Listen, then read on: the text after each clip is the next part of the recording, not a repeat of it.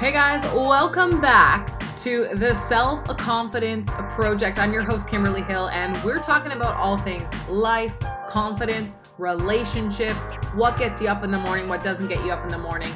That's what we talk about in this podcast. I'm super glad you're here. If you're the first time tuning in, subscribe to my channel, hit the like button, spread the love, and uh, looking forward to getting into another amazing episode with you guys today. So, what are we waiting for? Let's get started.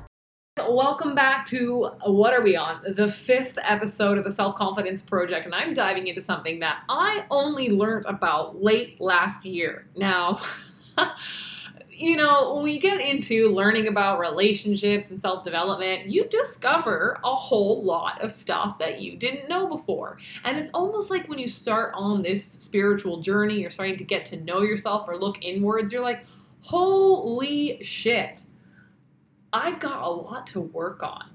And so that's where I'm at right now. Okay, so today I want to talk about the four styles of adult attachment. Okay, and how we attach to other adults really stems from our childhood. I'm not going to go there, I'm not a psychologist, but there are four distinct styles of attachment that have been identified.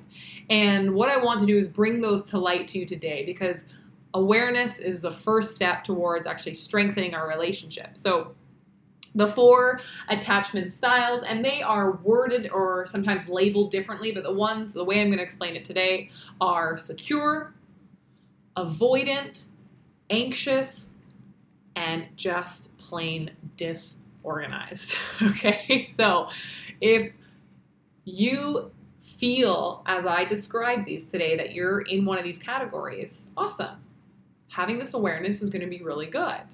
Um, so I want to start with talking about secure attachment. So if you're the secure attached type, congratulations, you rock, and everybody else wants to be like you. So you don't even need to listen to the rest of this podcast because you're just perfect. of course, you're not perfect, but really ideally, we want to be here in the secure category, right? We're low on avoiding things in our partner. We're low on anxiety. We are comfortable with intimacy. We're not preoccupied or stressed about rejection or, or, with the relationship. We're not like huddled in the corner of our bedroom, like picking petals, saying he loves me, he loves me not. No, that's not us. We're secure, we're happy. It's easy for us to get close to other people. We can depend on others. We trust them. And we're happy with them depending on us. We trust ourselves, right? We're not worried about uh, being abandoned. We're not worried about someone getting too close and really understanding who the real me is, right? The real us is, the real version of you, okay? So you're secure in your relationship. Ideally, you want to be there, right? Emotionally close relationship it's very trusting, empathetic. You're very tolerant of the differences that you have and very forgiving, right? Forgiveness is huge. We manage emotions well because we're secure. We don't get overly upset about the relationship. We're sensitive, we're warm, we're caring, right? Ideally, this is where you want to be. Okay, you can communicate your emotions and needs honestly, openly. You know how to be vulnerable. You're okay with it. You're also tuned into what your partner wants and needs. And you don't shy away from conflict, right? You don't think conflict is the be all end all of the relationship. You like you lean into conflict and have healthy conflict. You're in a secure relationship. You've got a secure uh, attachment style. Okay, okay. That was my round of applause for you. Okay, so if you're not secure, you might be avoidant. Okay, so if you're high in avoidance, typically in the avoidance style, you're high in avoidance and you might be low in the anxiety scale. So you're uncomfortable with closeness. Hmm. So you're uncomfortable being close to others. You're finding it difficult to trust and depend on others. And you prefer that others don't really depend on you. Hmm. You know, it's very important that you feel independent and self sufficient, like you got your own back, and you don't necessarily want others to lean on you or want to lean on others. You can become very emotionally distant. You can reject that intimacy. You kind of, what's that phrase? You kind of keep uh, your partner at an arm's length. You know, they're always kind of wanting to get closer to you, but you don't really let them in. And you prioritize independence over having that dependence with your partner.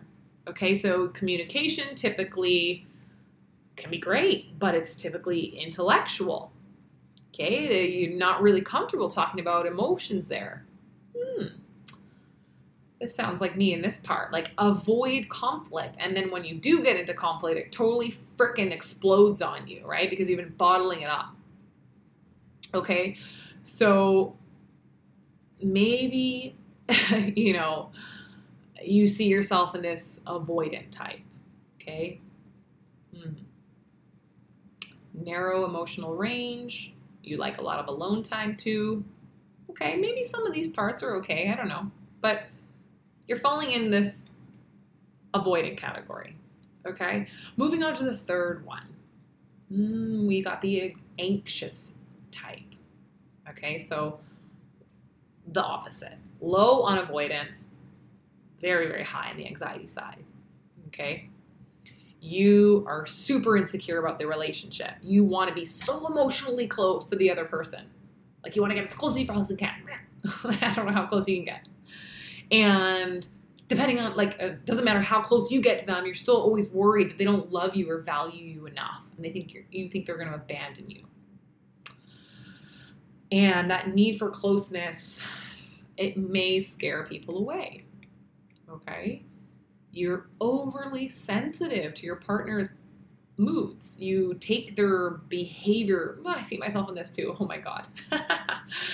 you take your partner's behavior so personally. Like everything they do is like about you, right? You're highly emotional. You can be super argumentative. You got your combat boots on, right? And mm, in this one, you might be blaming others a little bit too much. There's that unpredictability, that little bit of moodiness. Mm, and going back to that other part, particularly for me, this is a big thing, a big trigger for me as a woman getting into a relationship with a man is this needy neediness, okay? When you're a, with someone or you're the anxious style, you need this ongoing reassurance, right? They just want to like become one with their partner, which in a lot of cases scares the hell out of people and they run the other way because it's too much.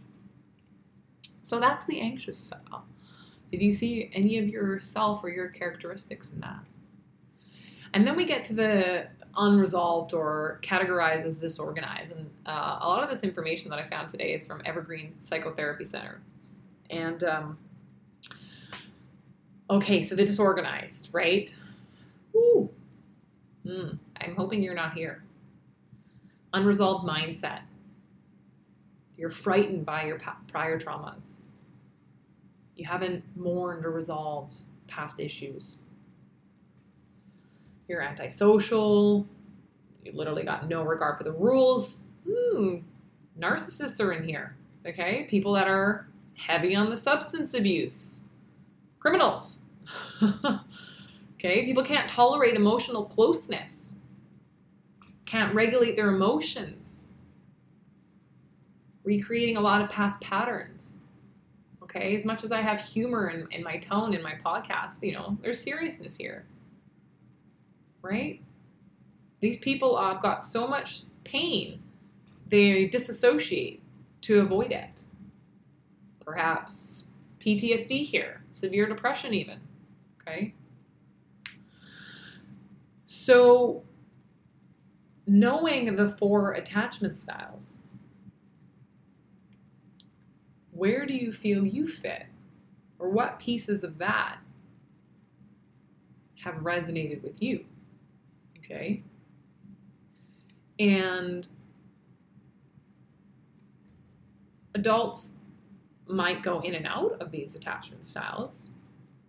And adults can differ very, you know, in significant ways depending on where you are. You might not be all of the things that I said in each category. You might be some of them. You might be across them. I, feel like, you know, when I went through that exercise, I could see there's parts of me that's secure. There's times when I'm more anxious. There's times when I'm um, even totally disorganized, right?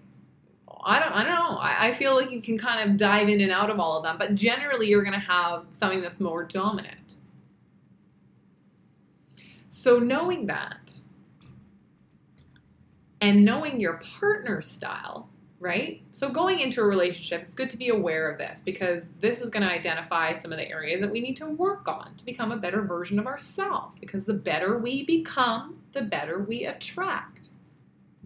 And if you're already in a relationship, maybe hearing some of this has brought some new information to light, some areas maybe that you're weak in, or you went, oh, yeah, I'm a bit like that. Okay, well, warning flag, something that you might want to take a look at. Interesting to find out what your partner is like.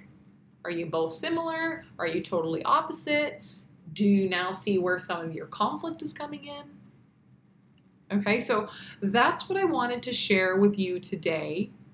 The attachment patterns that we have that are, you know, passed down from our uh, our parents, right? And so also for you that are out there and not have children, you're going to influence your child's life and their attachment patterns.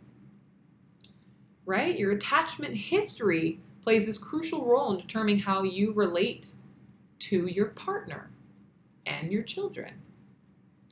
But the point here is how you deal with it, what you do to become better, not to sit there thinking, I fall in this category and I can never change and that's who I am and I just need to be aware of it. No. You're aware of it, now take some small steps to become a better version of yourself. Okay, so thank you guys so much for tuning in today. If you know someone or you've been having conversations around this, share this podcast with somebody that needs a little insight into some uh, attachment styles. Maybe listen to it with your partner. Get a sense of where you sit because understanding one another, understanding yourself, right? This is how we become better in life by understanding, by seeking knowledge, and then not just having that knowledge, but then doing something with it, taking action steps in a positive, positive manner. Okay, so thanks, guys, so much for tuning in. Look forward to the next episode. Have an amazing day. Peace.